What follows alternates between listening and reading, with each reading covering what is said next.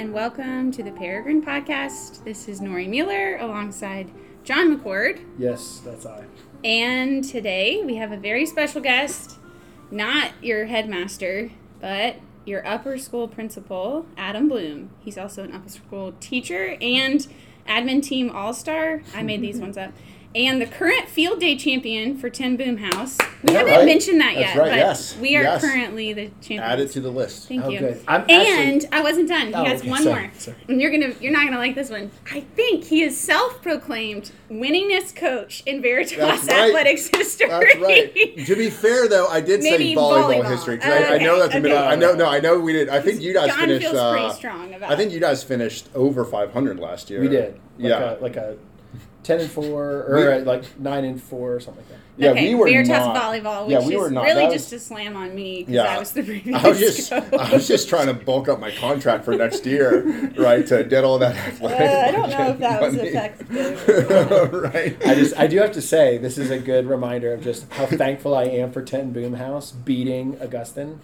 Uh, Did they have it on lock they or did something? I well. didn't- They've won a lot of things, and we just, I just think all the houses need to unite against Augustin as That's much as possible. Ooh, So. they're It's like the. Alabama. They are like the Alabama who got theirs this past weekend. As of our so- recording, as of our recording, Yes. uh, spoiler alert. uh, Exactly. goalposts have been torn down and Thrown- thrown into a river. thrown into the I'm like, Tennessee does River. someone go and get those, No. or there's just a lot of goal or a Yeah. few goalposts? Sorry, we were talking about the Tennessee Alabama. Yeah. Yeah. if That- you missed it. That's one of the biggest things, which was great though. So I went up to the Pittsburgh and I got to watch the game like alone. Like people ask, like, "Oh, what do you do in Pittsburgh?" I'm like, I got to sit alone and watch a college football game. It was amazing because my, you know, my parents had the kids and Yeah. they were just out. It But like- you did an ultimate husband and father. So we're recording this after fall break. Uh, it'll come out like a month after this. Basically. Oh, nice. But anyway, so you you should tell people what you did for fall break because like, well, don't tell too many people because my wife is already like, clamoring for this. right. Needs needs to happen. Yeah, I uh, I I took the kids so because I'm leaving in a week to go to DC and I have to stay out with all the kids for a week. So Oh, right. so I took them for near a near week Wednesday to Sunday. I took them up to Pittsburgh and just let her let her be Have her time. and have her time. And Wow. she said it was it was That lovely. was she didn't ask for this. So- no, well it it Charlie's uh, gonna listen to this podcast. yeah, he doesn't even yeah. know it exists. He's never listened to an actual podcast. Yeah, He's yeah, yeah, yeah, yeah. He's listening to this one. You- Yeah. You, you tune in there, right? gonna hear this. um, No, that's some good husband yeah, stuff. so That's it was great. uh, it was it was good, and it was a nice little trip. Drive wasn't too bad. Are you from Pittsburgh? I am. Yeah, I grew up Okay. in Pittsburgh. Well, that's why we had you on to learn more about you. So, Yeah, yeah. talk about that upbringing in Pittsburgh, and then you can kind of get into how you got into education because we are going to ask you about that. I don't know about that. Yeah. Um, I don't. I good. I don't know. Solid upbringing. I don't feel like I have like some great stories to uh, to bring. I, I love Pittsburgh, um, but ironically, I've never desired to go back there. I don't know. Like as soon as I graduated from college, I just knew like I'm not coming back here. I've never been to Pittsburgh. But every time I it like? drive through, and like you know, there's this you know, depending on where you're coming from, this where you go through the Fort Pitt Tunnel. Um, it's like no cityscape. You go through the Fort Pitt Tunnel, the whole thing opens up. Like Okay. it's awesome. Like I love it. It was such great. I have such great you know fond memories of, um, you know, hanging out there with friends and went to college only an hour north, and so it was an easy time to drive down. Yeah. Um, awesome, but just no desire. It's just this weird thing. Like it's new. Like well, yeah, I'm not like I'm not gonna live here. Which, I don't know, which is weird. That probably says something about like my upbringing. Uh, I'm sure. Yeah, we can unpack that. Is this a is this a podcast or is this counseling right? Right. Yeah, that's what I was gonna ask. Is this a podcast or is this co- is this a There- counseling There is session? the couch we can transition. Right. to. Right. Right. Yeah. yeah. right. Like. so yeah, I'm sure. It, much to my parents' chagrin, uh, just did not have a desire to do. Yeah. Back. Okay, so you grew up in public school, private school? Yeah, I went to public school, Okay. uh, the whole nine yards. So there for all of it. Went to a private Christian liberal arts college, um, and I don't know. I feel like my upbringing was very like probably stereotypical. Like you know, got to do all the events, but I was also the one that didn't want to do the events. Like I didn't. I feel like I went like every time like out of peer pressure. Like I was pretty like introverted. I would rather just hang out with a small group of friends, and I would you know end up going to like you know, homecoming and prom, and eventually like you know giving into you know peer pressure. It was like fine, like I'll go. Um, which I'm sure that's what your date wants to hear, right? Like, fine, Fine. I'll go. go. right? That's what every woman loves to hear. well, yeah, fine. If Do I have to. right? yeah. That's a model of a gentlemanliness as, as a high school, as a teenager, uh, clearly. Uh, yeah, uh, it. I don't know. I don't. It's had one brother. Uh, he's still in Pittsburgh. He's Nice. two years older. Uh, parents are still in the house that I grew up in. Um, Did you have any memorable teachers or anything happen to you Oh, where you're man. like, okay, education is Yeah. going to be it for me because Uh? I did have some memorable teachers, but I never thought I wanted to go into education. Like that's that's the thing. Like I went through like I did that ship didn't like you know, well ship sail. That's the wrong metaphor. That idea like didn't come in until, um, like halfway through college. Okay. Um, yeah, I I hate hated this is an irony like teaching you know history and you know I don't teach literature now but used to for many many years. Mm-hmm. I hated to read, just like hated hated hated hated hated to read, um, and I.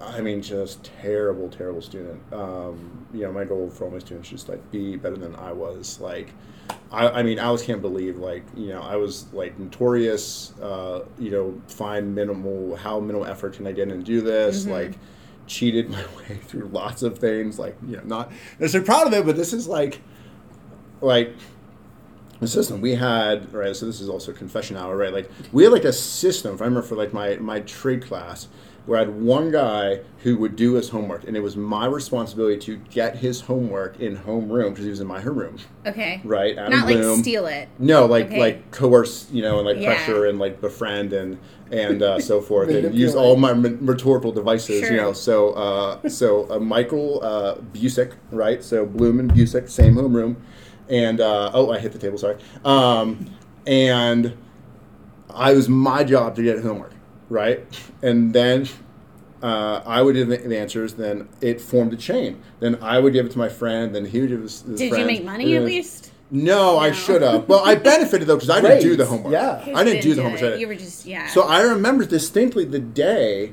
um, when when Mike Busick was sick, oh, no. and no joke, half the class did not have their homework to hand in. The teacher didn't. Oh no, he did because he would Oh, call okay. on people, and they like we wouldn't know the answer. So eventually, just like he just realized it dawned on him. He's like, "All right, everyone, like, show me who does it." And it's just like, I mean, half the class is like, because the you know the alpha like wasn't there anymore, and and so we couldn't do it. Um, oh, I was I was terrible. I mean, I would like do my homework. Like the homework for the next class was done in the previous class. Oh, wow. Right, that was like my Yeah. daily routine. Um, it worked. I was able to. Do, I knew what I like. I knew the minimum I had to get by, Yeah. and so, and I did decent. You know, so I feel like somebody, I remember somebody saying once, like, that, like, the education that we got, like, again, Yeah. same thing, I grew up public school, K to 12. Yeah. Like, it taught you how to jump through hoops, Hmm. not grow in wisdom.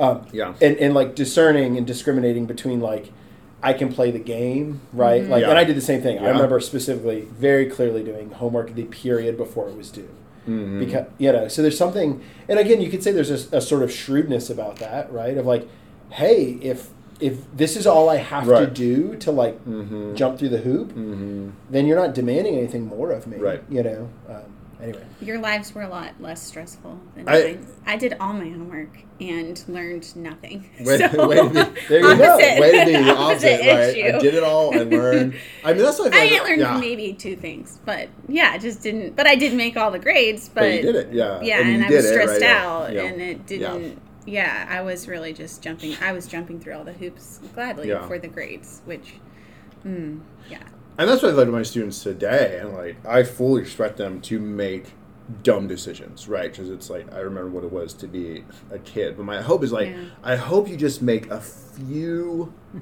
you know, just fewer just dumb decisions than I did. Like just just be a little bit like air quotes, you know, like better than I was Yeah. in school. Because Yeah. of course they're like they're uh, they're kids. Um, but I was like, maybe you can just get a bit more of a vision and like a bit more of and not have the same just lack of um, respect for you know Yeah. education that that I did. But but that's one of the things where it's funny we were talking about this today in one of my classes of like that's where you as an upper school principal and I think this is something you do really well of like understanding the nature of human like just humans right how they are Mhm. teenagers you know um, when you understand what humans are you can build systems let's say and I'm gonna be careful about that right but like you can build systems like for example what's the nature of the homework you're assigning right? And if you're Mhm. assigning homework, let's say, of a nature that you can bust it out in 10 minutes in the previous class, Mhm. or if you are running your classroom in such a way that somebody can sit and do homework in the back of it, Mm. right? Like th- these systems are allowing for the, the product you're getting,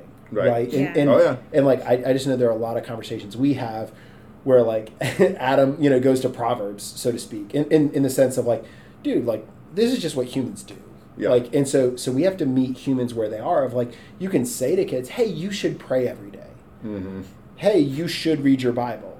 Or you could build a system where you're saying like, "Hey, we're going to pray together every day. Mhm. We're going to talk about the Bible every day." Mhm. And that way, I can, so to speak, like guarantee that you're getting reps in prayer rather than just saying like, "You should do this." Yeah. I mean, that's the thing of like the even the like usually the type of assignments you give, right? The assessments that you give. Like I remember teachers having teachers, and and this one was a student, um, and you know, teach for education that that would almost have sort of like a like a shocked response to when students are being students, right? In in a more just like childish sense of the word. It's like, well, of course I do that. So, like you said, like if you craft your homework or craft your assignment in a way, that students just go online and look at the answer, like read the SparkNotes, find the answer. Like, of course they're going to do that. I remember, like, you know, every once in a while I get a classroom, I'll tell students like, oh yeah, feel free to use the Spark Notes. And they're like surprised that I would like, as a literature teacher, would be encouraging them. She's like, well, isn't that cheating? I'm like, like one, I can't stop you from doing it anyways, and it's foolish and naive of me to act like my students would never like you know do this. But then it's incumbent on me to like to set up an assignment, a discussion that shows that they actually read it, right? Because of course, if I'm only going to require them a surf- superficial level and say, hey, just tell me this thing that happened, um, just do the bare minimum. Um, then of course they're going to outsource it and not do the work to find the bare minimum because that's all you're requiring. Right. And then why should I be shocked that that's all they did? I mean, they're you're you're allowing them to kind of fit into their, you know, like student nature instead of actually calling them into something, you know, better and higher, which is to say, no, I'm going to my assessment of you is actually going to make sure um, that you read the work um, and that you actually you know t- took notice of it. And of course, there are easier days and there are harder days Sure. and, and all in between. But um, yeah, I just I just think as a teacher, just being kind of surprised, like why like why are we shocked that we're doing the bare minimum um, when we're only asking them to do, you know, Right. like you know, Baron, Why are we surprised when they go online and find an answer? Like Right. if if my assignment allows them to get away with that, Yeah. Mm-hmm. And then we call be. that cheating. Like, right? I don't know. Like if you could just Google search, you know, what do I need to know for today's meeting, or Right. or, or like you're lec- like Right. if you're lecturing in a class, Yeah, it's not against the law or whatever. Like, wait, did you use online resources to prepare for your lecture today? right. Yeah, of course I did. Yes. Like, what what do you think I'm supposed to Right. like? I'm gonna write this textbook myself. You know what I mean? Like we do this all the time. Yep. Like, and and anyway, it's a it's a funny like screwy way to to teach kids. Right. I don't know to tell them what is bad is good and what is good is bad, so to Mhm. speak too. Right. But anyway. Okay, so you go through high school jumping through hoops, but then you end up at a liberal arts college. You said? Yes. Okay. Yeah. Yeah. Did I- your attitude toward education kind of start shifting? Yeah. Okay. Um, probably around a little bit in freshman year because when I first went there, it was still sort of the um, the reality that you go to college and you realize that you can only take what you want to take. Mhm. That you can you know schedule them for when you want to. That I could you know stay up till like 4 a.m. because I didn't have a class till noon. Like at first, like my 18 year old like male brain like couldn't Just went insane. handle like that amount of like freedom. It right? melted again. Right, Yeah. exactly. Like, wait, I can, I can just do this, and I don't have to go to class like all every day. Like, I just, like, I didn't know how to handle it. So freshman year was just like right. very, you know, lots of you know, lots of video games and lots, and, and, and everyone's connected. No, I know that was actually late. I know you would think there's a correlation, but that was actually later, right? Like everyone's connected on a landline, and and which I don't even know if that's a thing anymore, right? But like you know, it's that like we didn't play these games. Like it was it was too much for my brain to you know, Right. to handle. Um, so so probably um, as it, as it uh, the, the issue for many guys in the world. Um, there's a sharp correlation between when I met Alex and when like things started to to change, right? When you started to become better. Exactly. human. Yes, a better human. Exactly. Uh, that that's probably true for a lot of guys. Is that there, there's you, you can trace a very clear you know correlation between like, you know, I I, I, I started to.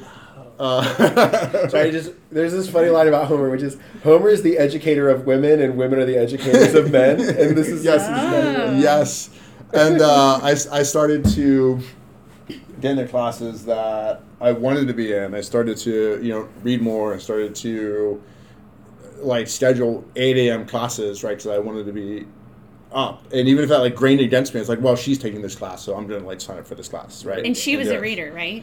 I feel like yeah, yeah, way. Okay. way more so. Uh, our, our, this is you know side point, but our, our niches of now like what we enjoy are like so like there's a little bit of overlap, but just like so different of what we like to read. Yeah. Uh, but yes, like Okay. she was a reader. She grew up in a, a family that that read. Uh, Mm-hmm. My family did not read. Uh, my parents still don't really, which is not you know trying to say anything, but um, but I did not grow up in you know Sure. culture that kind of valued that. Um, so it was yeah very much through the people um, and not, and, and you know I, I met my um, you know best friend in college um, who'd be the best man at my wedding like met him um, second semester you know freshman year um, and he did not have the upbringing that I did and and so just like I mean I mean, you're like an iron, you know, sharpened iron in, in a true, you know, sense. Um, Yeah. That that was kind of a, a turning point, and then I just started to um, started to enjoy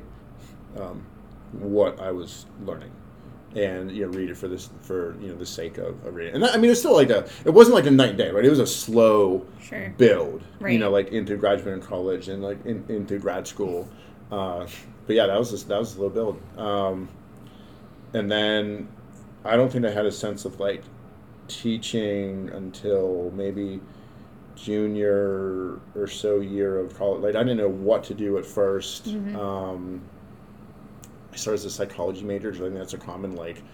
Well, what do you do, right? Humans that- are interesting. That's Yeah. like yeah, like that's like the I don't know what to do. So Sure. so we did that, and um, I switched to uh, theology, um, where else was called. Um, uh, what was it called? Uh, oh, Christian thought, right? Which I always yeah, the major called Christian thought, which I always you know joke that um, one of my good friends from high school. Uh, who's who's now an atheist? When I told him that, he said, "Well, that's an oxymoron." Right. right? Um, Cheap like, point. right? Exactly. I was like, touche, right? Um, and but uh, yeah, he uh, well, sorry, and and so did Christian thought, and and went into grad school at uh, Wheaton, uh, thinking I was convinced to um, go on to PhD, um, and that just didn't obviously didn't you know happen. I did I did decently and like I did well, but I wasn't exceptional. Um, and so I remember very clearly, like, um, you know, my advisor at the time, um, I just, he's like, hey, what do you want to do? And I said, I don't think I'll apply to PhD programs. He's trying to like, he's like, hey, like you're, you don't really have like, you're not that top notch level, right? Like to get in here. Um, he told me very bluntly, he's like, these PhD programs you want to get into, they're not looking for more um, white males. Mm. He's like, they're just not. They don't want more of them. Um, so if you're not that much like separating yourself from the from the group, and again, I like, I did, I did well. Like I wasn't a t- bad student, um, you know, at this point in in grad school, but it wasn't like top notch. And he just kind of told me very clearly, like, hey, so you can do it, but this is kind of the reality. You might have to get like a second MA, like these things to distinguish yourself. Take your GREs in, all these things. I just felt like, ah, I don't know. So and at the time, so his wife was the headmaster um, at the school that both John and I started at. Oh. Um, and so he said, "Hey, have you heard this thing, classical Christian education?" Said, "No, like, no idea." Um, and that you know, one thing led one thing led to another. Uh, I was hired initially to uh, teach uh, third, fourth, and fifth grade Latin. Uh, my Oh. Alex always laughs at this, and so I went into the interview, and they said, "Do you know Latin?" I didn't. I said, "Sure." I said, Sure. Yeah. I said yes. Uh, I think I said yes. Uh, I didn't give Yes. this interview. This is yeah, awesome. Yeah, though. yeah, I yeah. didn't know. Um, I said, yeah, yeah. I mean, I know Latin. I can Um, go Google that. right, exactly. I can do that. Because I, I mean, so my logic was that like, um, Your Christian thought. uh, Let's hear it. right, exactly. My Christian thought, yeah. Yes, Uh, whole face line. Yes, that's right, yeah. Uh, was like I, I had been wanting to learn Latin. Uh, I knew about Latin. It's kind of like knowing it. I've, I've heard of Latin, right? This Um, is how not to do a job interview. yeah, this is how not to do Great. that. And uh, I, I, I knew Greek. I'd, t- I'd taken six years of Greek and I'd taken Okay. three years of Hebrew. Mhm. And so I knew inflected languages. Like, Okay. I knew that Latin was, you know, has conjugations, had declensions. And I was like, like, I can learn. I mean, this is like, I didn't fully say this, but I was like, yeah, I, could, I can learn this at a third, fourth grade level. right. So I, you know, stretched the truth in my ability to do Latin, and uh, yeah, and so I was part time for one year. I did uh, elementary school uh, Latin, I did middle school logic, and then the next year was full time. And nice. And John worked. You worked there at the time. I did. I got hired uh, the year, Year before. before. Mhm. Yeah, so Did you know? you- Were y'all at the same? we were. we did. We knew yeah. each other from grad Okay. school. Yeah, Yeah. yeah. I think we played some ultimate, fri- many a game of Mhm. ultimate frisbee, some soccer. I think I Did was you terrible. see the dreadlocks? Were Um, those? no. No, that was a college thing. Oh, that was Yeah. back. You had that's to get rid of those. that's when I the think. grad that's when the grad school um, frisbee intramural team w- was good. So Yeah. the so the guy who does uh, our design for school profile was uh, Kian was also there, Nice. and this was. Uh, after he graduated, he played in our grad school team, and he was like, "Guys, this is like this is upsetting like the the natural pecking order of the intramural. Like the grad school team is supposed to be a joke." Right. He's like, and that's what he told me. because you're like old and slow. Yeah, time you're in exactly. Like, okay. apparently- Slower than undergrad. apparently for years it was just like people who just like went out there to have fun and and we were we were good i mean I mean, we, Adam's much we, better than we I am. were we were good so you yeah do like so we the this way throw. yeah like the yeah overhand. the forehand the forehand Yeah. yeah yeah uh, a flick as it- Okay. yes yes yes uh, Okay, don't so how long did you question was. work? How long did you work in that school with John?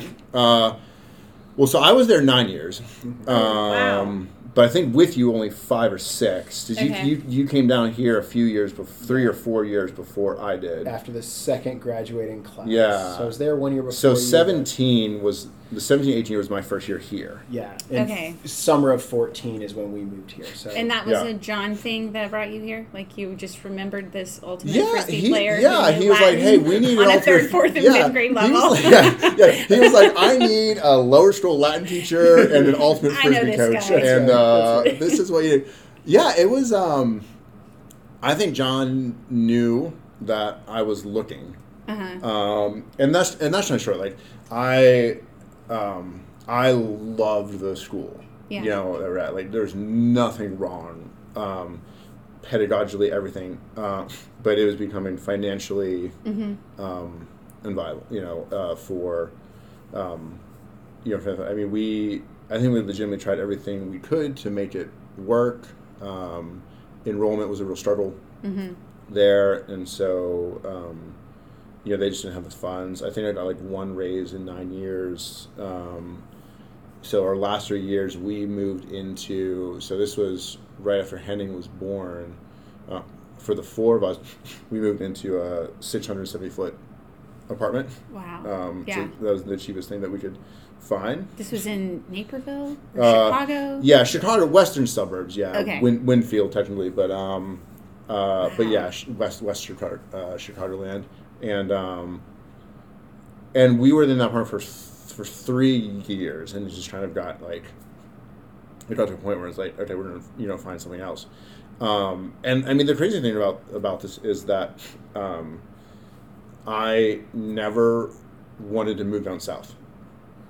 Never would have known that. So I think I started that one year with community training, and then someone came up to me and him. He was like, "Hey, way to like alienate your audience from like the get go." you know, and I was like, "Yeah, that's a good point." like, like my opening line. hate like, all of you. I, I hate the I South. hate the South. All right, so let's talk about education right now. right? Um, Uh, but it's true. Like I, I never planned on moving down. I mean, Had you been down here before? Like on vacations. Okay. I mean, probably, I mean, ah, who knows? Like preconceived notion, you know, like Sure. whatever like bias was in my head. I applied um, to a bunch of schools, um, and like some didn't work out. Uh, some like worked in the sense that I got an offer, but what they were offering was just like not possible right. um, you know, like one was in Seattle, and I was trying to figure out like financially how to make it work. And I talked, remember talking to a guy there. So like, I was like, hey, how do you like live in this area? and have um, this and, job. and have this Yeah, job, and, he was like, work. "Oh, my wife is an anesthesiologist." I was Oh. like, "Oh, Mine is yeah, not. yeah, yeah." I was like, "Okay, Right. Uh, well, that explains a lot, you Yeah. know." Um, so same thing, like got a job in Seattle, got one in New Jersey, and it's just like it didn't. Um, You were really trying not to live in the South. yeah, so the only two. So this is the thing. The the two that came closest, Veritas obviously being one of them, uh, and the other one was um, in Birmingham. Oh wow, even And- further. Right, south. and the only and the only two that I like legitimately went through the whole process with the South were was where like I knew someone Um, who worked there, okay. and they said, "Hey, I want you to apply for this job." Mm-hmm. right? So I knew John here, and I knew Mhm. um, a guy named James Daniels, who I think he used to do some training at Veritas Mm-hmm. before I got here. Okay. Um, I knew him. And what were you applying for here? Was it a For here, it was for the principal job. Oh, for the Uh, principal for, job. for Birmingham, it was um, just a full a full time. was it Teacher. new to you the university model, or you had like heard of That it? was new. Okay, that was Yeah. New. And you were coming from five day a week class. Five day a week class Christian. So Okay. I was very familiar with classical Christian, although there's still tons of things I've learned differently. It's just like I would not you know do that anymore. But um, um, yeah, knew about classical Christian. Did not know a thing about University Law School. I mean, you know, like actually, uh, like legitimately did that interview better than my first interview, Mm-hmm. um, where you know I was re- like researching. Sure. Um, had multiple phone conversations with John about like, hey, tell like How does it- this work? Yeah, how does this work? Like, it Yeah. explains to me. Um, but the first year, I mean, was the big learning. I mean, big learning curve. Like Yeah. for me, is this for a lot of you? Is like, how do I like how do I do university model um, when you're used to you know doing a five day week? Um, how I be an administrator, right? When I'm used to being only a teacher. Um, Oh So- right. So this this was you, yeah, administrator and teacher. Right. Oh, yeah. yeah. Um, and that. So yeah, the first year is huge, huge learning curve um, in lots of lots of areas. Yeah. Um, so How has it been? Like, how long have you been here? uh, I'm in my sixth year. Okay. So. And so going from classical five day a week, Yeah. biggest challenge maybe Mm. Of going to three days because you teach three days or Yeah. or at school Um, three days a week up in the upper school. Yeah. So th- this is um, you you have the biggest like pedagogical shift, like mental shift for me has been as a teacher, you, you have to be free um, to cut the stuff. right? And to know like, what really matters in the classroom and how to really focus and how to like jam pack your classroom with um, learning that really matters and that really leaves an impression, you know, on the students, like in, you know, in a, in a good way, um, because you you've lost two days. Um, and to be fair, most of my classes at, in Chicago were not five days a week, even as a five day week school. Okay. But they were at least four days, you know, a Mhm, week. So I still had an extra class. So you had to get rid of just stuff to do. Like, hey, I'm not going to cover this. But, but I mean, that was one of my, like, that's been one of my biggest revelations as a teacher, moving forward, like how to educate and how to teach, um, and and this this the start of that journey, the impetus of this whole like shift for me was like four was four no five years into uh, my uh, teaching in Chicago. So five years into, I have students in my classroom who are seniors um, that I had as freshmen So that was my second. I had them as a, my second year teacher when they were freshmen. Now I'm in my fifth year when they're seniors. They're in my room for a homeroom, um, and I taught them um, ancient history, ancient literature.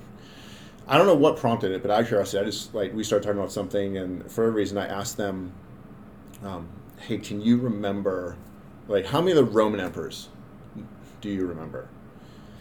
Not surprisingly, like two. Okay. You know what I mean? Yeah. I mean, I think they remembered, you know, like Octavius, and I think they remembered like Constantine.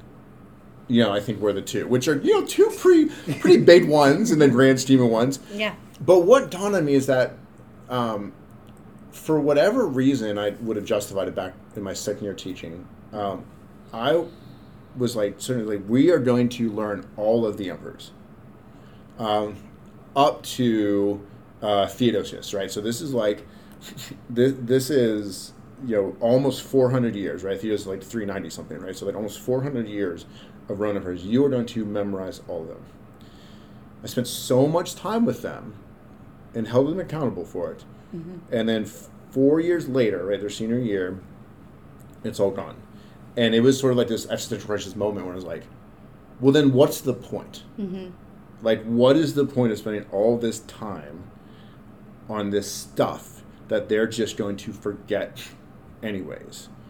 And that's when it like slowly started dawn to me. It's like, well, what what have they learned? I was like, well, they're better writers, they're better speakers, they're better discussers, they're better readers, right? Very like nebulous things. Like they're mm-hmm. better, right? And, and it's sometimes hard to quantify. Like, mm-hmm. what do you mean they're a better writer? I don't know. Just like read their freshman essay and read their senior, and it's it's can be hard and actually damaging to try to like quantify that by a rubric Right. of how it's better. But you just you just know it. Like you just look at it and say, this is just better than that. Um, and so that changed everything. to realize like this is what education is supposed to be about. Mm-hmm. Um, and then I started transforming in the the notion of oh, it's supposed to be about virtues not just the skills of reading well Mm-hmm. and speaking well. These things.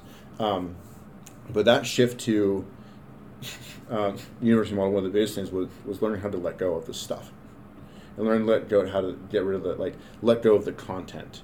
So other content is unimportant because in order to do certain skills well, you um, should know some stuff. You need the content. Right, Yeah. you need the content. Um, but it reprioritizes in the sense of how much time you're spending on the content Yeah. right? I mean, I think like today, um, just like an anecdote of like, I did a lesson with my with my eighth grade class that I, I never would have done um, years ago because I was I wouldn't have felt free to do something without it really matters. Um, so they came in, they just they had a, a test for me uh, before fall break. They came back and said, Oh, this um, is the ancient history test. "No, no, this is this was today. This is American. This was today. Amer- oh, yeah, yeah. I, so this, some, some people yeah, were talking about you this morning in Uh, this test they're going to receive back. And they're Yes, yeah, and it. they said uh, this is American history that with with eighth grade, um, and uh, you know normal as per students like, hey, did you read a test? I said, yeah, I read them, and I like to I really like to mess with my You like to make them I like to mess I'm with so them. I'm so surprised. So I know, shocking, right? So I just said, "Hey, yeah, over the break, um, I read some essays. Uh, they were interesting, right? Is what I said, and of course they're all Which like, like tells them right, not right. anything They're at like, all. what, what does They're that mean? Like they're panicking. I'm, you know, loving it. They're just like, what, what does this mean? What, interesting. What do you mean? Um, how did we like do all these things? And I said, I'm not going to do it back to you right now. Um, but um, what I have for you is, I have 34 bonus points to offer up to you guys. I said, but you guys as a group have to decide how to allocate those 34 points. I said, you will only get 34 points. So this is intentional that you cannot distribute it evenly. There's 13 students in the class, right? So they can distribute two, but then you have left over eight. So then do eight students get three, and the other, you know, five don't? Actually, there's only 12 today because one of the students was um, absent Sounds like zero points. right? Zero points there, and you weren't there. Um, and I told him, I said, you have to propose legislation, you know, piece, uh, of it, and, and we're going to vote it at the end. Um, and so they spent time discussing how to come up with it, how to pass it, how to distribute it, so forth. Um, and I said, you know, you're going to vote, and I said, majority is going to win. Um, so what they don't know um, and they asked me, "Are we doing this whole class?" I said, "Yeah, this is the whole class. This is your this is your class day." I'm like, "Okay." So what they're like, what they're not seeing is that we're moving into um, why the U.S. government switched from a Confederate style government to a federal style government. And, and they're saying that a, a Confederate style government, right, where everyone gets an equal vote, can never truly protect the rights of the people because the majority will always win. Always. Hands down. And and so they'll read First Amendment 10, which talks about you know the tyranny of the majority, how the majority democracy can be just as much of a tyrant as a single person you know on a throne.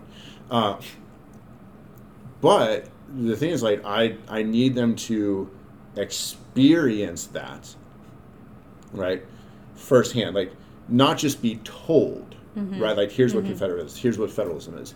Um, they need to experience it to em- embody it and have some of them make that s- sense and, and feel a little bit of the squirm of like, that's not fair, right? Because I only got, and it was really interesting. I mean, they were they were like calling out certain students like right away, and they're like, "You don't need any," right? You know, they're like, Spicy. "You don't need any." Right, and not like, but just trying to say, they're like, look, you know you're going to do well. You know you did fine. Students like, I don't know that, and they're like, yes, you do. You know you did fine. You don't need any points. I need, right, like all of it, right? Um, and so then tomorrow, like, get we'll get into that and talk about the notions of fair and justice and like why they did it and um, and and how that matters when we're talking about like protecting you know the rights of the people, but but to kind of circle back to you know the initial question of like how things change with the university model is like let letting go of this of the stuff of the content. Mm-hmm. If if I had done the lesson on federalism years ago, I would have gone straight to like, hey, let's just talk about a definition of federalism. Let's talk about the definition of a Confederate government. Let's talk about the arts and confederation. Like like mm-hmm. make a list of like pros and cons. Like not not bad, um, but coming with a certain freedom to just do that, to give them something that hopefully will be experientially impactful to them. Because what does that mean for me as an educator? It means I don't have, I don't have time because we're gonna like read the go through the document on Thursday. So that means I now have one class to do, to debrief that and introduce the stuff of like the Arts Confederation. They want to move to this Constitution. Here's the debate. Here's why. After I debrief that for 10 minutes, I've boiled myself down to like only, you know, 35, 40 minutes to actually go over it. But just being okay with that, I never would have been okay with that, you know, years ago. Um, but I think the university model has kind of forced me in a good way to really prioritize, like, well, what matters? Yeah. Because of the five day week, sometimes, I, I mean, you can have a good five day week school. So, but like the five day week model can sometimes create the illusion that you can't, you don't have to prioritize stuff right. because you Yeah, have all the time. all the time. Um, and and it- and then it doesn't force you to do the hard work as a teacher and educator to to discern like what really matters Yeah. when they walk away. At the, like if they're gonna forget all this stuff when they graduate anyways, and we're saying, hey, you're like. Here you go. Here's the diploma, but they don't remember anything. Like you have to be okay with like, and not literally anything, but like if they forgot all this stuff, like you have to be okay with that. And a big part of being okay with that is um, really winnowing down like like that circle that we want students to, to remember and be in the ways in which they've been transformed um, gets smaller, smaller, smaller. Because you just need constant reps at those things. And you just try to like trim the fat and all the other stuff that doesn't matter. Well, like you said earlier, it's, it's those things are invisible a lot of times. Like you can't Right. put you can't do an Right. assessment. So like, whereas I graduated, and yeah, I forgot a ton of stuff. I also never learned the invisible things in a Yeah. sense. Like so, it was all kind of for in, uh, in, in my opinion. Um, okay, so Psalm ninety twelve keeps coming to my mind. Uh, teach us to number our days that we may gain a heart of wisdom. It feels like that's what you're saying is like Mm. You're actually teaching them how to number their days, and that's to cut away all of the Mm-hmm. stuff. And Yeah. I I think that's going to be transformational in their lives as they grow up in this sort of education. And can I interject one thing Sure. here? It's, I mean, uh, just along those lines too, of like even just the way Adam did it. So like, Oh, I love it's it. a, it's a budgetary, it's a budget question. Mhm. Like I, and I've had this conversation with a lot of teachers and folks who have come into Veritas, where it's like, you have to have clarity about what matters the most, right? That's that's what priority means. It just means what comes first, prior. And like it's the same thing you have to do as a coach. Like I was reading this coach's practice plans last night. And and like literally somewhere in the plans he he wrote if I had 15 minutes, if I only had 15 minutes of practice, this is what I would do with those 15 minutes. Mhm. Now again, he has more, Sure. but it's like that kind of clarity about Mhm. like what matters most like so that again if a if a student asked a certain question like so for example just one Yeah. example from my class today was a student said well how do you we were talking about um, art what is art what is art that lasts forever Mhm. basically like why does the odyssey last for 3000 years and i google searched like the current number one song on the billboard 100 Right. and i said like Yeah, yeah. will this song be listened to in five years and they were like no Right. like what about 10 years certainly not you know it's just like so how does something last anyway Mhm. and they asked a, a really great question and and it's kind of crazy to think of but it's like the way i can decide whether or not i'm going to actually let that question have life and air Mhm. is i have to know my time budget right? Like is is that question worth the time that i'm going to give to it right? And it was because we were talking about in the context of like the poem is odysseus has to go to the dead. And my question was why why do you have to talk to the dead that was how we started the class. And they you know so we got into like art and art that lasts and art that Mhm. doesn't last. And and what are the things that we spend our life on? And anyway how do we not just be temporary and pass away? But you have to know okay what's the most important thing? Okay this question is going to like reinforce or come at that from a different angle. Um, and i can weave that into this priority that i have which is i want them to think about art that lasts that doesn't last um, Mhm. anyway and so That's good. but that that's where that budget comes in, right? Yeah. It's like if I'm numbering my days and I know, hey, I've only got 50 minutes, is it worth it or not? right. Mhm. That that's that's a harsh judgment, but it is. Like, no, I'm so sorry, we don't have time for that today. Right. Right. Yeah. Moving on. Um, speaking of art that lasts, this is something I've wanted to ask Adam for a while, Uh-oh. and you're not allowed to judge me, but you will. Um, I know that Adam, if you've known him at all, he loves Dante's Inferno. Who is Dante, and why should I care about him? I don't know.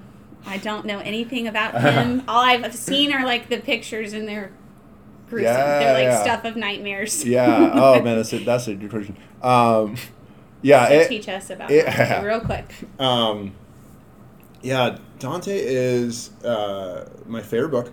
Um, I, th- I think it's the best book ever written. Um, but my my It is a book. My- it's like a novel. well, it's an epic poem. Oh, it's yeah, a poem. Oh, you Yeah. guys in poetry. yeah, it's an epic poem. Okay. Um, I mean, I love poetry. It's It's Yeah. such a funny thing. just What like, a what a what a world we live in where it's like, oh, you men in your poetry. and your poetry. it's just and like your poems. it's not easy poems. No. I mean, goodness, and- You and make me think. depending on how you the translation you get a lot of uh, the tr- will not reflect um, the Oh, rhyme scheme okay. in Italian, right? So the translator, and this is kind of a bit of a tangent why you should care, but the translator has to make a choice um, to keep the style um, of um, the you know the 14 line you know poem rhyme scheme uh, Mm-hmm. for Dante and translate it in English, um, or do I try to translate the Italian words to the closest English translation as possible, right? In meaning, Mm. uh, if you if you try to keep the style, you're gonna have to use English words that aren't as precise to what Dante meant. If you Okay. go for the meaning, you have to give up the style, right? So when you read it, it doesn't really read like a poem, or certainly not in, in the sense that we, we think of poetry. Okay. Um, but yeah, traditionally it is. Um, so, you know, in, in the 1300s, right, Dante, early 1300s, Dante uh, um, Alighieri writes. Uh, he he was in uh, a political uh, squabble. So Italy in in the 14th century um, was um, divided up between uh, people that favored um, the um, the Pope or the Holy Roman Empire, right? So it's a very foreign context to us, but I mean, until the Protestant Reformation, really after uh, for 100 years after, I mean, the the church there was no concept of distinction between church and state. I mean, that's a very Enlightenment thing, right? So we're talking doesn't really start to come about until late late 1600s. Like, there's Okay. no sense that the church and state um, are are separate, but there were clearly like power struggles, right? Of who we think should have more power, right? Or the Pope should have more power, or the Emperor should have more power. Um, they Dante, you know, there, there's a debate, there's a dispute uh, when new popes come to office, new Holy Roman Church come to office. Without getting into all the particulars, um, Dante chose the wrong side. Right, he cho- he picked a side that that lo- eh, sorry the wrong you know from the, they said that he- yeah they said that he didn't win Oh, right? okay, okay. I'm quoting wrong for you know, I really like I'm quoting half the time like no one can see the quote. Um, air quotes. right air quotes. Like no one can see that. Um, so he picked the losing side. Okay. so he is, he is exiled he's in prison and he writes this book um, you know while while in exile right? While in prison. Um, I think why why I should care um, so to me uh, I think um, and, and, and last drive is like is that it's not an easy easy book. Um, so even when I say it's my favorite book and we should we should care and I think there's a ton of offers like it's not like it's not an easy read. 'Kay. Like even Like your high school students can read it, yes? yeah, like they can read it, but they're not. Um, they might not get everything, which is fine. Like kind Sure. of our previous conversation. Like Yeah. it's okay if they don't get everything. Um, I mean, I've it's, listen, I'd say it's my favorite book. I'm in my sixth time reading it right when now. When did you first read it? Um, a few years into my teaching, maybe my third year, third year of teaching. Okay. Um, so I'm in a book group with, with John, and so we're reading it for that, that book group, and so this is my sixth time reading reading Oh, wow. it. Um, and there are still times where I'm kind of like, okay, like all right, Dante, like that, you know, what, what's the point? Because he name drops all the time. Um, he name drops all the time for people Yes. in 14th century Florence. And he's just like, oh, there's this person I see in hell or in purgatory or paradise. And you're like, dude, I don't know who that is. Do you have to like Right? go look oh up? yeah, every translation has. Okay. No. um, Notes, yeah, yeah. every translation has notes of like this is who this person is. And like I'm not a medieval. I like medieval history, but I'm not a scholar, right? So like, all these names are just like come up and like I don't know who that is, right? Yeah. So I always recommend like reading up. Like feel free to kind of skip through a lot of the names, like skim through, and I read it as th- this is um, a very long expansion of the parable of the prodigal son.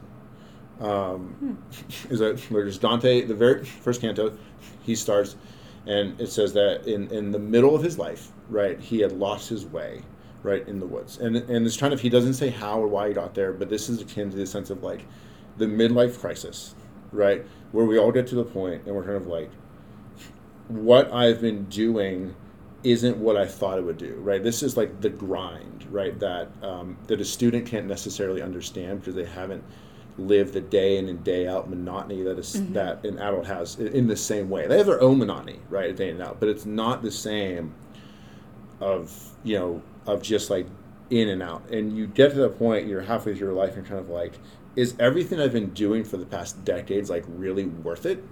Like, does it really matter? Maybe I can like sh- you know shift directions right um, go on you know something else and maybe that will go better right because like midlife there's still enough um, hope and sometimes it can be false hope that like i've got enough life left to live that maybe Yeah. if i try it this way it will be better right? We're not quite at like ecclesiastes like the end of my life. I'm not on my deathbed looking back and be like oh yeah none of that matters. Yeah. right? I, just, I got enough decades and, and can still pre- presumably Frisbee like I right. did in grad exactly. yeah yeah. That's a whole other story right? Right. That's me coming back every time playing and, and being so sore. It's like i just think i can still do it. Um, and i mean so this is where you get like all the stereotypes of the midlife crisis like go out and buy this new thing right? Get a divorce like you know whatever because well all this isn't working. Maybe try that. So so dante's in the middle of his life he's like i've lost my way and he needs to be shown which way to go. Okay. and he's lost himself he can't do it. So he needs a guide. So virgil comes to him.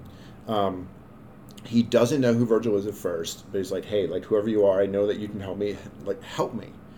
And he is um, blocked on this path by these wild creatures that prevent him from going forward, and the wild creatures are analogous to different types of sin.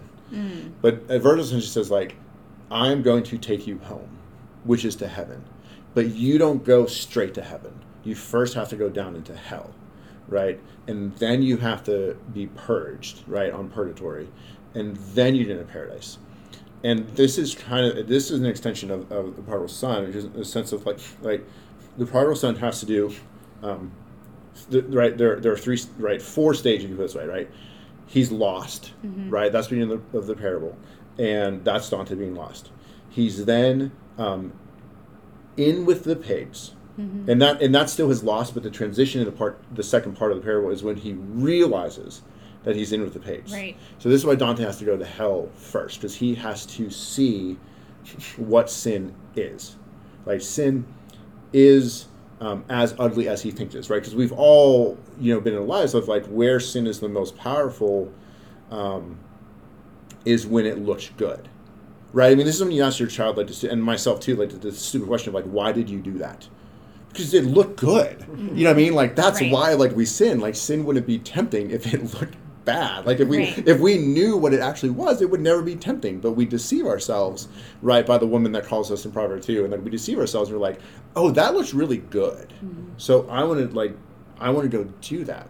So Dante has to go see what sin actually is. There's his, um, his, his time in, in hell or the inferno. Uh, the after the prodigal son sees what it is, he then has a turning, and he has to um, walk home. Mm-hmm. Right. This is the sanctification bit. Right. This is purgatory. Right. On the walk home, and the parable skips over this, but who knows like how lo- like we know what he's doing, like he's rehearsing this speech. Mm-hmm. How like how long? Right. Like how far did he go? How long did it take him? I think he was in a far off you know, country. I right? that- that's yeah, the opening, right? yeah, and like how far is far? You know, what I mean, we just, we just don't know. But like that's that's purgatory, because purgatory is the times where you are you are in between. You see, and this is how Dante treats purgatory. They can see God, but they're also still partly bound to their sinful nature, which is why they're being purged. So this is the sense now he's walking home. He's come to his right senses enough that he knows I don't want to be in hell. I want to go here. But who knows how many times that he is um, tempted. I mean, maybe he got like hundred yards. And he's like, "This is crazy. I can't go. I can't go. My dad. Like, I got to go back." Right. Right. And so this is the stage where, in their purgatory, Dante is saying that their um, their desires have to be reshaped, right? And their desires have to be reordered because they can they know where they're going, but it's not the easy, right? It's like the journey is not easy. Like it's going to be hard. Um, and then there's the final part, right? Is is the embrace of the Father, and then that's paradise because now he is he is in. Uh, he's in paradise and to behold, and and for me, it's it, it's often in those stages of the parable son. It's it's a sense of like, what is the stage of life in which you are, um, what are you beholding, right? What are you holding? You know, what are you setting before yourself? What is the culture in which you're living? What are you constantly around? Um, and the people in hell, right?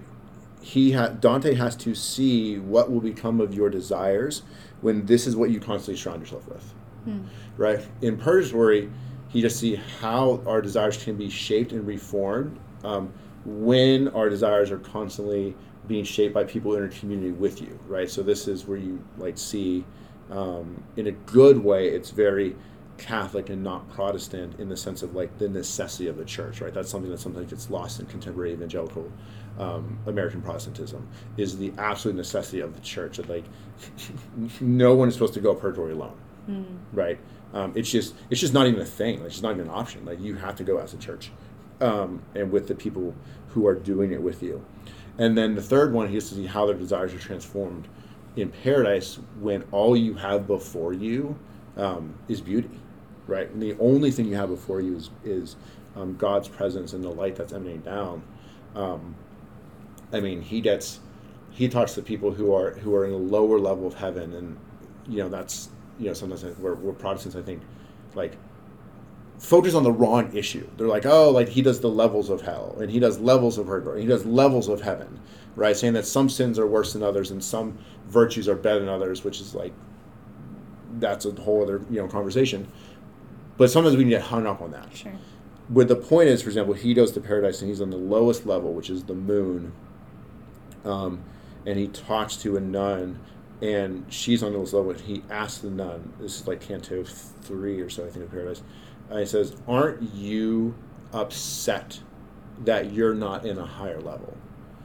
Um, you're not closer to God. And she says, I can't be. It is impossible for me to upset because my desires have been perfectly reformed and reshaped to only just be grateful and, and in gratitude of what God has given me.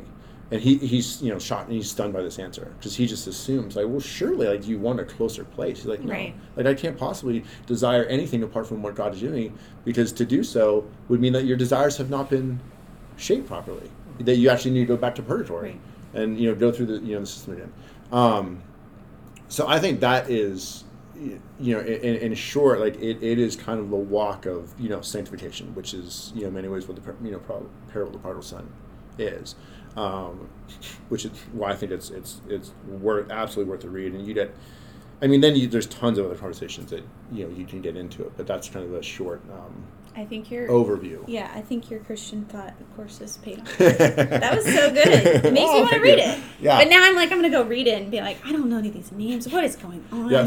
Hey, ju- it sounds like one of those Yeah. things you need to read and then talk. About. Like purgatory, right? You have to be in a group, right? Yeah. Like, you got to be. Yeah. Yeah. It, it is. It is not a. Um, it's not a. a yeah. It's not really a slow read because it's not. Um, it's not easy, but. But I mean, I think I mean it's the same thing of like most hard things that we do. It's it's like it's so much easier to do with, with a With group. people. I mean, that's you know, it, like I think of you know training my own exercise you know regimens like like when when I'm you know only doing it myself, like how much more tempted I am to like to skip, Mm-hmm. right? And and now you know I work out with my neighbor, and so I just walk across to the gym in his in his basement. But how many times we'll talk? You know, Jody's sort of like, oh yeah, like I woke up and I was tired and I wanted to cancel, but I knew that you were probably up getting Yes. ready, right? Right. And just like how much that accountability like puts you in, to be like, all right, like I'm I'm not in it by myself. Like I'm in it with other people, and I'm gonna do it with them. It's beautiful. Thank you for sharing that. I have. I've always wanted to know about Dante. Now I guess I'll read it. Yeah. Um, okay. Uh, final question. We ask everybody, what have you been reading, listening to, or watching lately that you want to share? We just shared last week. Oh yeah. Like people know what we're reading, reading Yeah. and listening to. Um.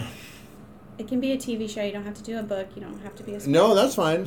Um, I, I, I don't have any TV shows. I, I, I Alexander Fyock asked me this.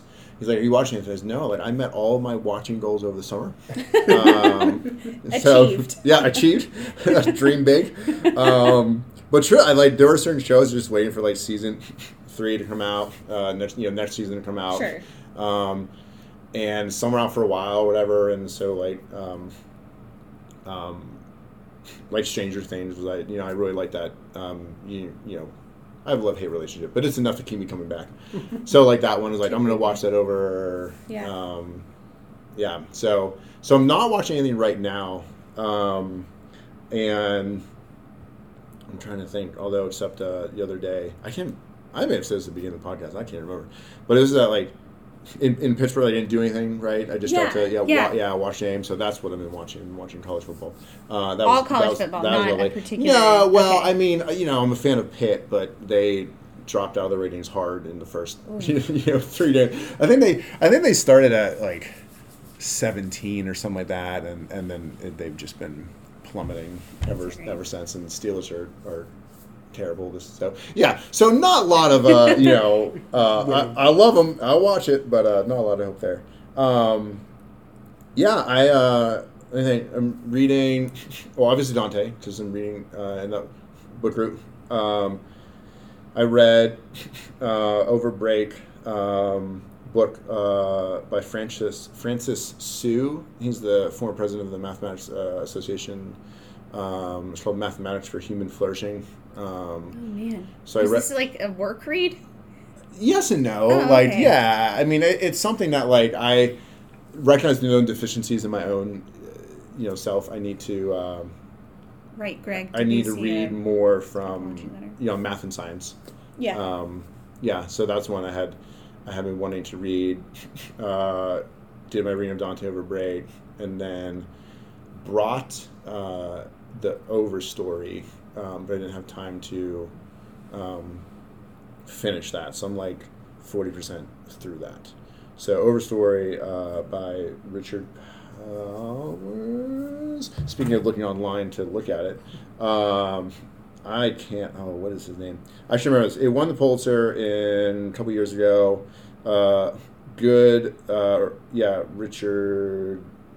Oh, it doesn't just show it on his last name.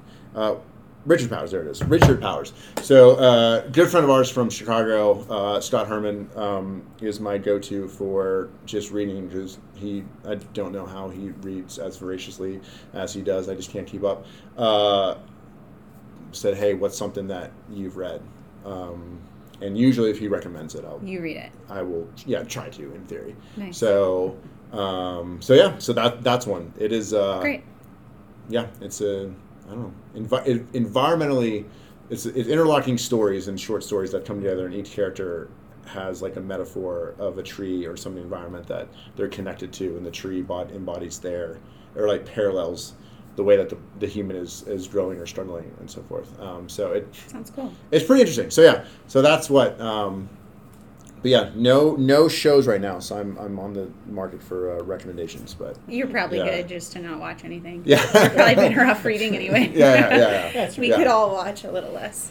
All right. Well, thanks for being with us. This was great. Um, until next time, Peregrines, live well.